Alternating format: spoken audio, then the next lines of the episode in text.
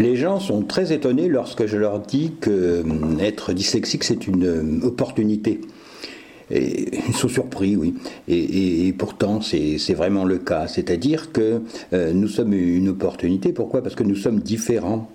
Et donc, nous sommes une opportunité pour les autres. Nous les intéressons quand ils apprennent que euh, nous sommes dyslexiques, qu'on a telle et telle difficulté, mais que malgré tout, ben, on est dans la vie, on, exerce une profession, on, cherche un emploi, peu importe, mais, cette différence est toujours attractive c'est-à-dire que c'est un peu comme euh, une personne euh, d'une couleur différente ou d'un pays différent qui arrive.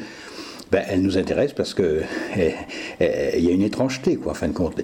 Et, nous sommes une opportunité pour les autres euh, de découvrir quelque chose qu'ils ne connaissent pas.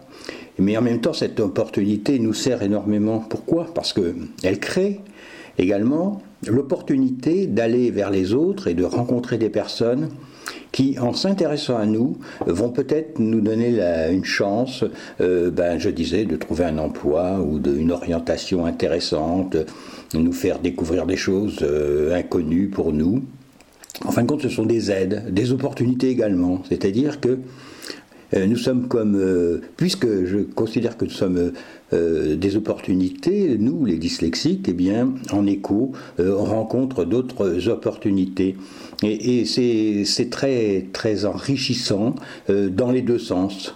Voilà, c'est peut-être pas très clair ce que j'explique je ne sais pas, mais euh, je sais que ça m'a beaucoup servi euh, euh, en disant que être une opportunité, ben, c'est être différent des autres, ben, différent ben, parce que nous sommes dyslexiques, mais on peut être une opportunité pour les autres parce qu'on pense différemment, parce qu'on agit différemment, parce que hum, on est un peu parfois incongru. Et les dyslexiques, ben, nous le sommes vraiment.